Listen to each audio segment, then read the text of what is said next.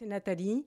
Vous écoutez quatrième de couverture sur Judaïka comme tous les mardis à 11h. Nous découvrons un livre en compagnie d'un invité et aujourd'hui c'est Manuel Carcassonne. Bonjour Manuel. Bonjour Nathalie.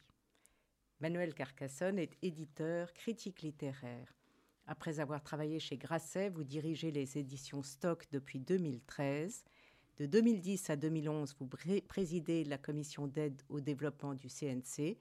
Vous coopérez aussi avec le Centre national du livre. Vous êtes membre du jury du prix Sévigné.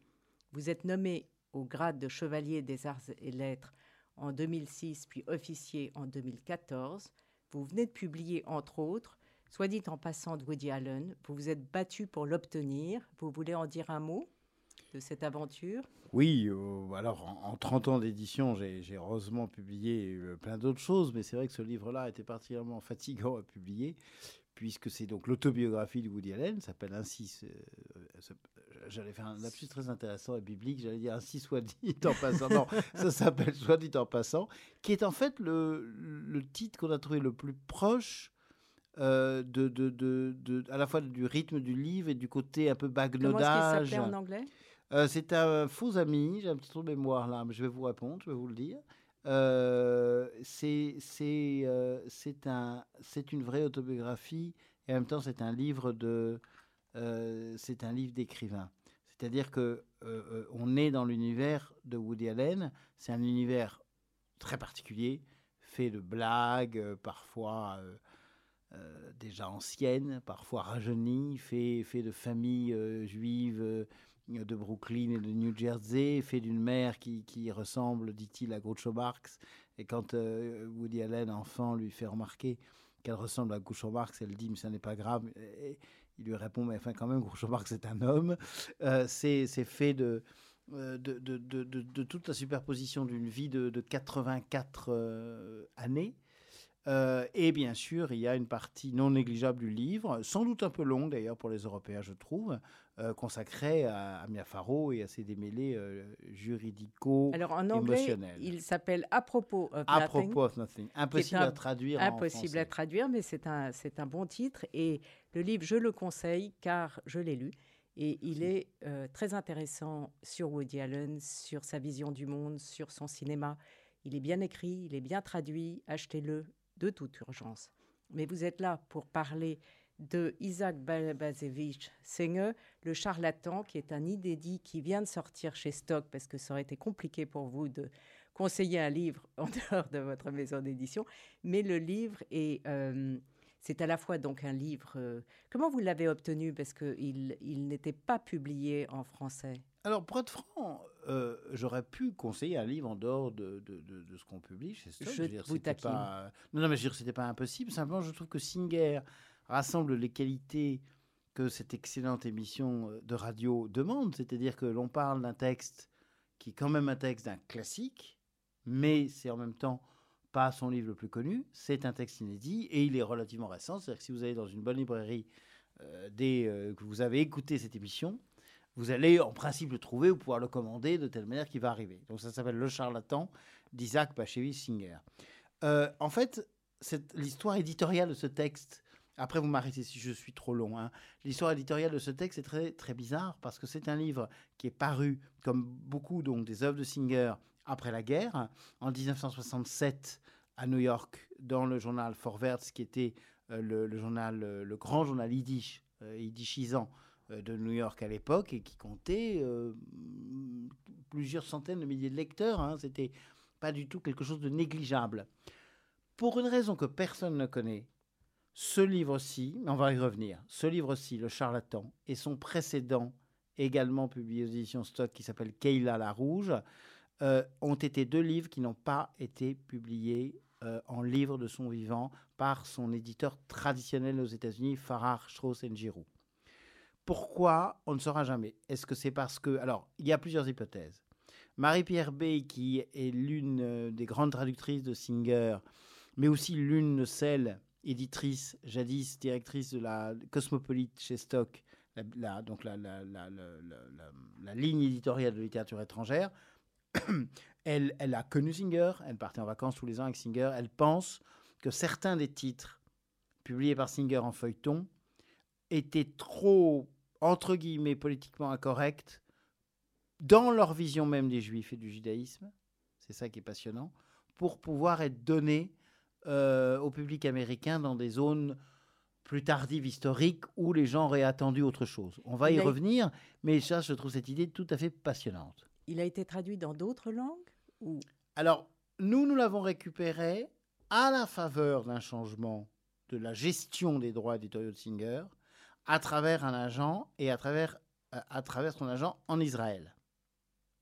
Donc c'est par un détour assez bizarre. Il y a deux éditeurs à ma connaissance en tout cas, qui l'ont sorti pratiquement en même temps, c'est Adelphi qui a récupéré toute l'œuvre de Singer et qui l'a sorti avec grand succès en Italie, ce qui m'a fait très plaisir parce que en Italie c'est pas si facile et je pense qu'Adelphi est euh, une maison d'édition euh, qui pouvait typiquement réussir la résurrection de Singer et en France c'est l'éditeur historique de Singer donc chez Stock qu'il a, qu'il a, qu'il a, qui, donc nous, euh, qui, qui l'avons, qui l'avons euh, édité. Mais je trouve passionnant l'idée que ce livre, et ces deux livres en fait, hein, Kayla la Rouge et celui-ci, ils n'ont jamais été publiés aux États-Unis. Je raconte l'histoire en deux minutes comme ça. Alors, euh, c'est l'histoire de Hertz Minsker qui est arrivé à New York en 1940, amenant avec lui une nouvelle épouse qui avait abandonné un mari et deux enfants à Varsovie, dans le ghetto de Varsovie. On racontait qu'il travaillait depuis des années à un chef-d'œuvre qui éblouirait le monde, mais jusque-là, personne n'en avait rien vu. Ernst Minsker, pseudo-philosophe, pseudo-sociologue et véritable charlatan, vit au crochet de son ami d'enfance, Maurice, magnat de l'immobilier. Hertz est séducteur invétéré, il vit donc à New York avec sa quatrième femme, et euh, qui dépérit sans les nouvelles de ses enfants. Maurice, lui, est marié à Mina, qui est tout à fait plantureuse et volcanique. Et depuis des mois, Hertz et Mina entretiennent une liaison passionnée en cachette. Quand l'ex-mari de Mina fait irruption dans leur vie et décide de vendre à Maurice des Picasso et des Chagall, tous faux bien entendu, tout s'écroule et les péripéties s'enchaînent. Et donc c'est un mélange, c'est un livre sur l'exil, le déracinement, la culpabilité, euh, mais c'est aussi un livre sur les rapports amoureux, l'amitié, New York et le fait d'être juif, comme vous le disiez. Euh, c'est très intéressant parce que réellement, c'est un vaudeville, euh, c'est tragique, mais dit sur un ton de comédie. Oui, je pense que vous parliez tout à l'heure de Woody Allen. Je peux, peux me permettre une comparaison entre les deux. Il y a un livre, de, il y a un film de Woody Allen que j'aime beaucoup qui s'appelle en français Crimes et délits. Je crois que c'est Crimes and Misdemeanors ou quelque chose comme ça en, en, en, anglais. Euh, un, je vais vite, c'est un film dans lequel l'acteur principal euh, il y a deux acteurs principaux, est un, est un dentiste qui a bien réussi, une Manhattan, belle famille, une femme, des enfants, tout va bien. Il a une maîtresse, hélas, ça arrive, bien sûr pas autour de cette table, mais ça peut arriver ailleurs. Euh, il a une maîtresse qui est Angelica Houston, qui est une, qui est une emmerdeuse, il n'y a pas d'autre mot, hein, qu'il a rencontrée, je crois, avec des hôtesses de l'air. Et on sent qu'il s'en lasse. Il n'en peut plus de ces scènes à répétition. Et il décide après qu'elle a menacé de tout révéler à sa femme et donc de briser pratiquement 40 euh, ans d'union parfaite, euh, Martin Lanto décide, sans vraiment le formuler, de demander à son frère, qui était un petit gangster juif de New York, euh, de la faire liquider. Et elle va être assassinée dans son appartement. Il y a une très belle scène avec une très belle, très belle intensité il n'y a pas de suspense, si je veux dire. On sait qu'elle va être assassinée. ce qui se passe, c'est que Martin Landau va penser que Dieu va le punir. C'est-à-dire qu'on ne peut pas tuer quelqu'un, c'est juste interdit. Et puis, le temps passe. Personne ne, sait, ne trouve la trace de, pourquoi cette femme est morte, et, il n'est jamais inquiété. Son beau-frère est, rabbin. Et son beau-frère, lui, il est ophtalmo. Il n'est pas dentiste, pardonnez-moi, il est ophtalmo si je dis dentiste, ça, n'éclaire plus sur le, sur le film. Et il va examiner les yeux de son beau-frère rabbin et découvrir que son beau-frère devient progressivement aveugle. C'est-à-dire que la justice de Dieu est aveugle. Il ne sera jamais puni parce que Dieu ne voit pas. Eh bien, je trouve que dans Singer, il y a ça, si vous voulez. Ce, ce sont des livres aussi sur la morale. Qu'est-ce qu'on peut se permettre? Jusqu'où peut-on être à la fois rescapé, juif après la guerre, et en même temps euh, s'asseoir sur la morale, c'est-à-dire avoir des femmes, des maîtresses, euh, des faux tableaux, euh, faire chanter les uns et les autres, etc. C'est quoi la forfaiture, malgré la tâche profonde que l'on porte, qui est celle d'être rescapé, on, est, donc dans l'immédiate après-guerre, hein, d'être rescapé. Est-ce qu'on peut à la fois être un rescapé et un petit criminel? On va écouter la première chanson que vous avez sélectionnée, qui est euh, libanaise, non? Euh, Ça s'appelle Kire Eleison de Bachar Mar Khalife. Oui.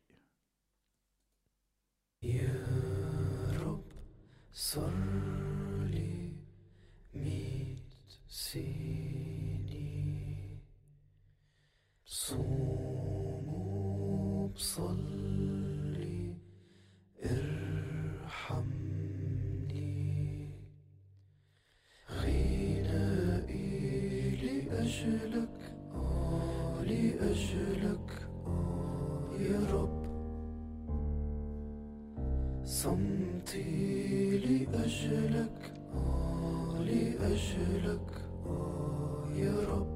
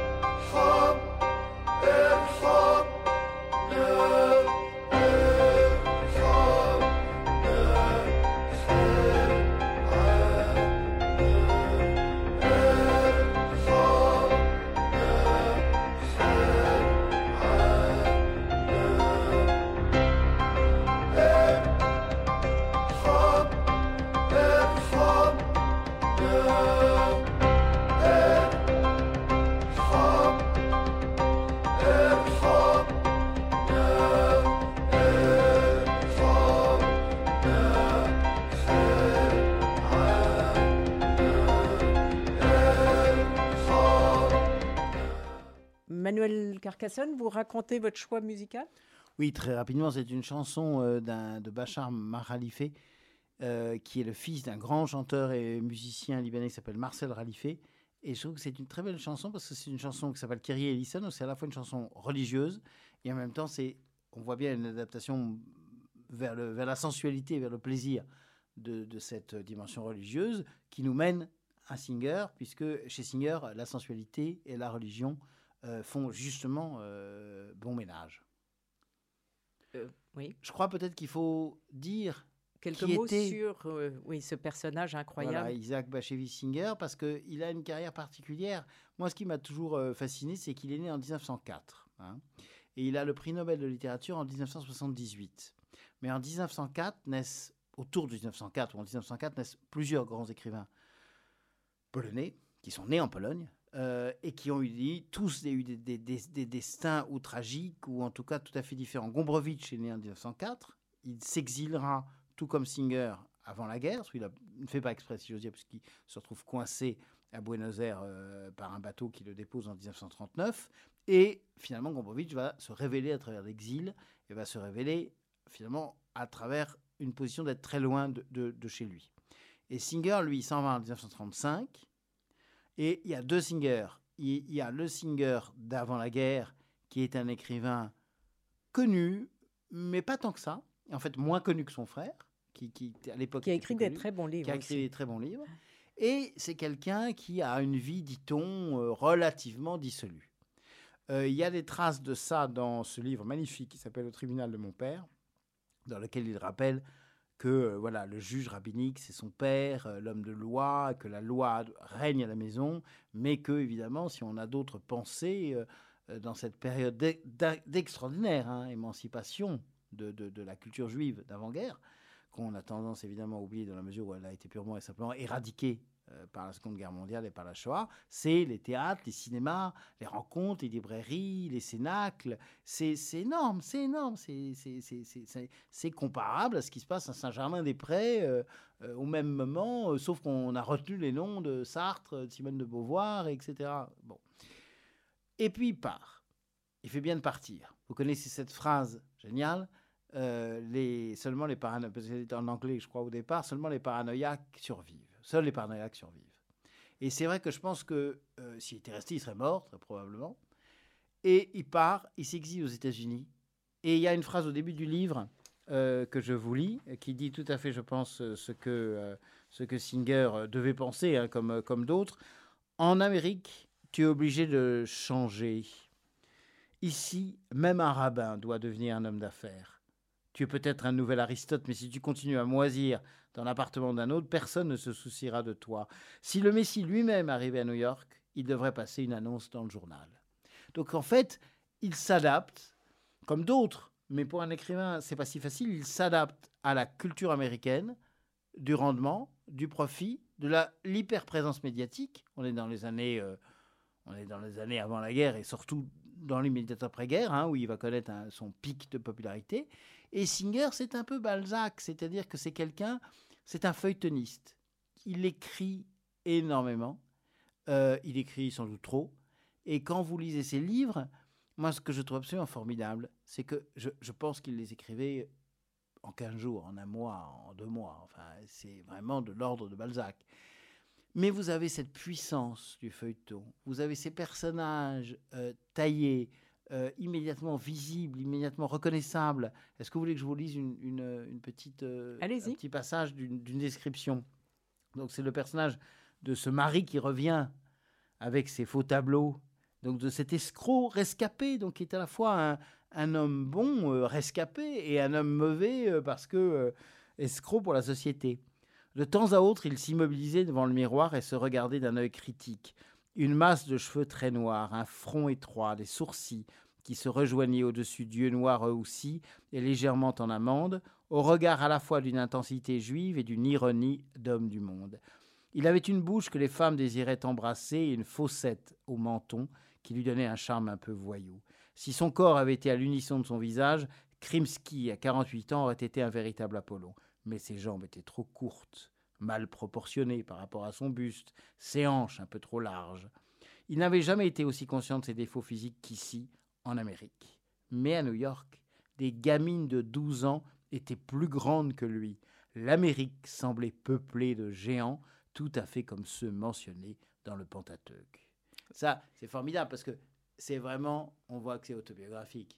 On, sent que voilà, euh, c'est un Européen un Polonais de taille moyenne, de physique très européen, très polonais, et tout d'un coup, il se trouve dans cette société où, de, du Kellogg's de l'époque euh, et, de, la survitamine, où les êtres humains ne, sont pas comme lui. Et comment, au fond, Singer est arrivé à survivre et à devenir la, personnification, en fait, du grand écrivain polonais yiddish exilé. Dans son discours du Nobel, qui est magnifique, que je vous invite à lire ou à relire. Dans son discours du Nobel, il parle Et c'est très, c'est vraiment, euh, je, vous cite de mémoire, hein, mais il, il dit que vont parler ces dizaines, ces centaines de milliers de morts s'ils revenaient? Eh bien, ils parleraient en yiddish et ils demanderaient des nouvelles de l'épicerie du coin. Et ça, c'est formidable. Il est formidable aussi sur la ville, l'atmosphère de la ville à l'époque. euh, on y est complètement. Ah oui, complètement, complètement. C'est un autre New York. Oui. On va écouter Leonard Cohen, Everybody Knows. Très bien.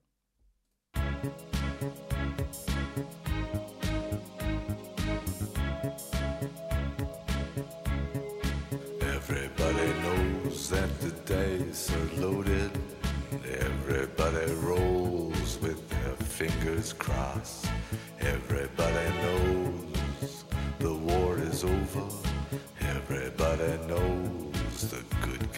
Lost. Everybody knows the fight was fixed. The poor stay poor. The rich get rich. That's how it goes. Everybody knows.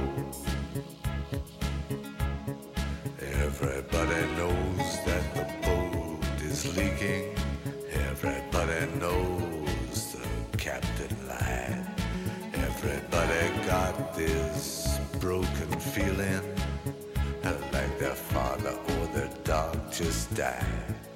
Everybody talking to their pockets. Everybody wants a box of chocolates and a long stem rose. Everybody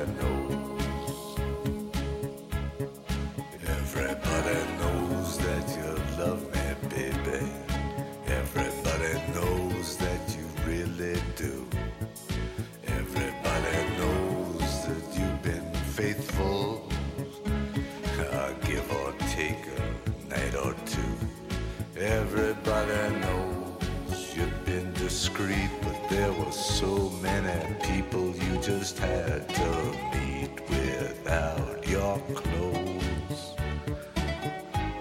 And everybody knows. Everybody knows. Everybody knows. That's how it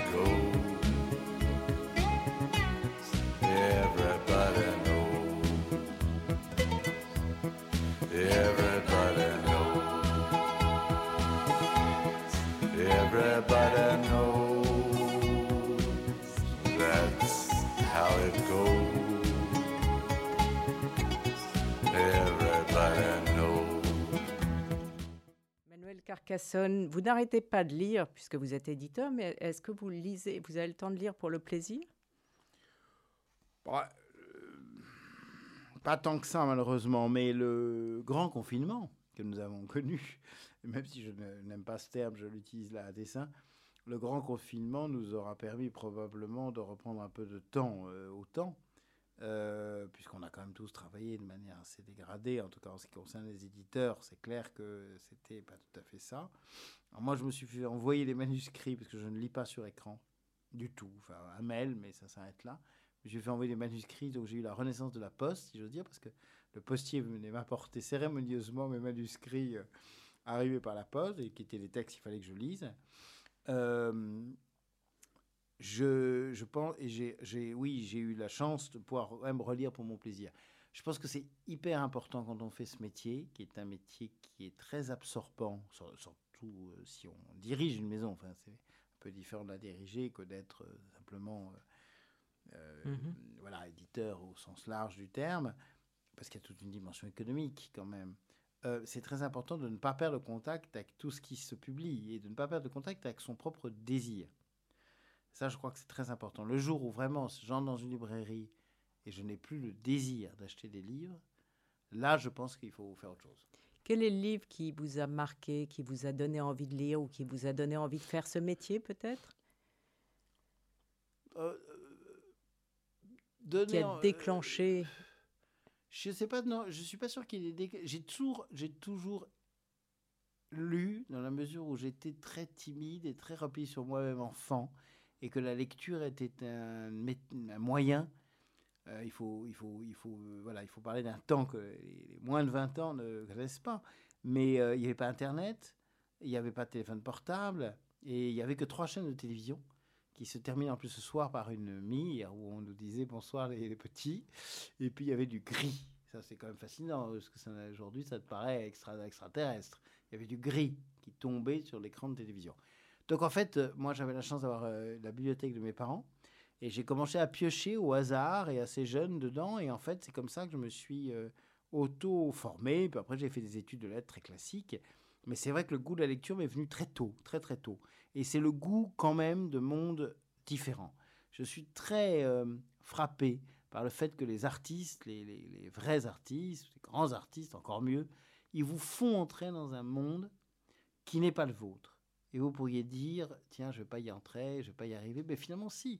Vous lisez effectivement un livre d'Isaac Bashevis Singer, et ben vous entrez dans ce New York euh, de l'après-guerre, vous entrez dans ces buildings, vous entrez dans ce Manhattan complètement différent, vous, vous êtes avec ces personnages tiraillés entre la culpabilité et le désir. C'est ça la trace, la marque, je pense, d'un grand écrivain.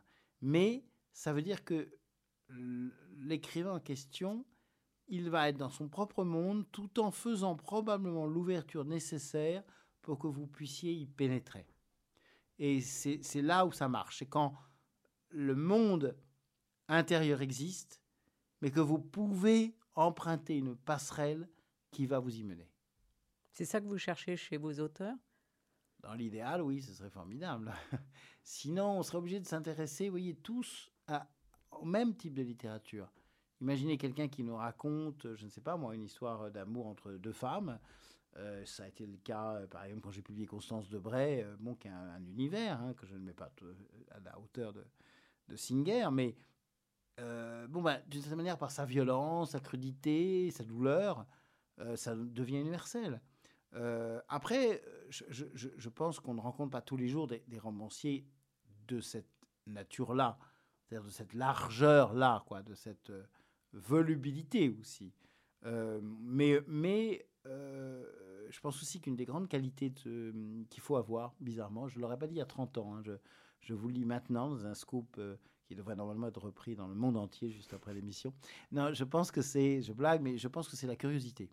Je pense que sans curiosité, c'est très difficile de bien faire ce métier. C'est-à-dire que si vous ne vous intéressez qu'à un seul truc, imaginons que vous n'aimez que l'histoire des escargots à travers les siècles, ça devient compliqué de faire quelque chose d'autre à côté. Il faut avoir, si possible, une curiosité assez tous azimuts, de manière à pouvoir accueillir des choses très différentes.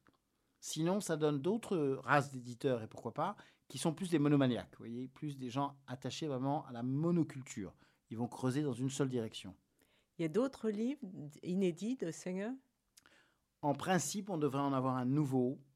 Euh, Peut-être l'année. Alors, tout a été décalé maintenant avec ce Covid, mais cette Covid, il paraît que c'est féminin. Euh, ce ne sera pas 2021, mais je pense que ce sera en 2022. Euh, voilà, après, une fois de plus, je crois que Singer écrivait tellement que je suis, sûr qu'il existe encore des mâles avec des choses dedans, etc. Il y a d'ailleurs chez Singer, en même temps, ce rapport à, l'altérité qui nourrit profondément toute son œuvre. Vous savez, il a fait, il a fait celui qui avait été traduit sous le titre du, du Petit Monde de la rue Crochmalna. Formidable livre. Formidable. Bon, mais c'est vrai que Singer n'est sans doute pas sorti de cette rue Crochmalna. Il n'est pas sorti du, du Varsovie d'avant-guerre. Mais il a bien été obligé d'en sortir comme être humain. Simplement, dans sa tête, dans son imaginaire, il n'en est pas sorti. Et c'est paradoxalement grâce à ça qu'il a conquis un monde plus large. Merci Manuel Carcassonne. Merci Nathalie. Vous pouvez réécouter quatrième de couverture dimanche à 14h ou sur podcast et radiojudaïca.be. Je vous retrouve mardi prochain à 11h avec un nouveau livre et un nouvel invité.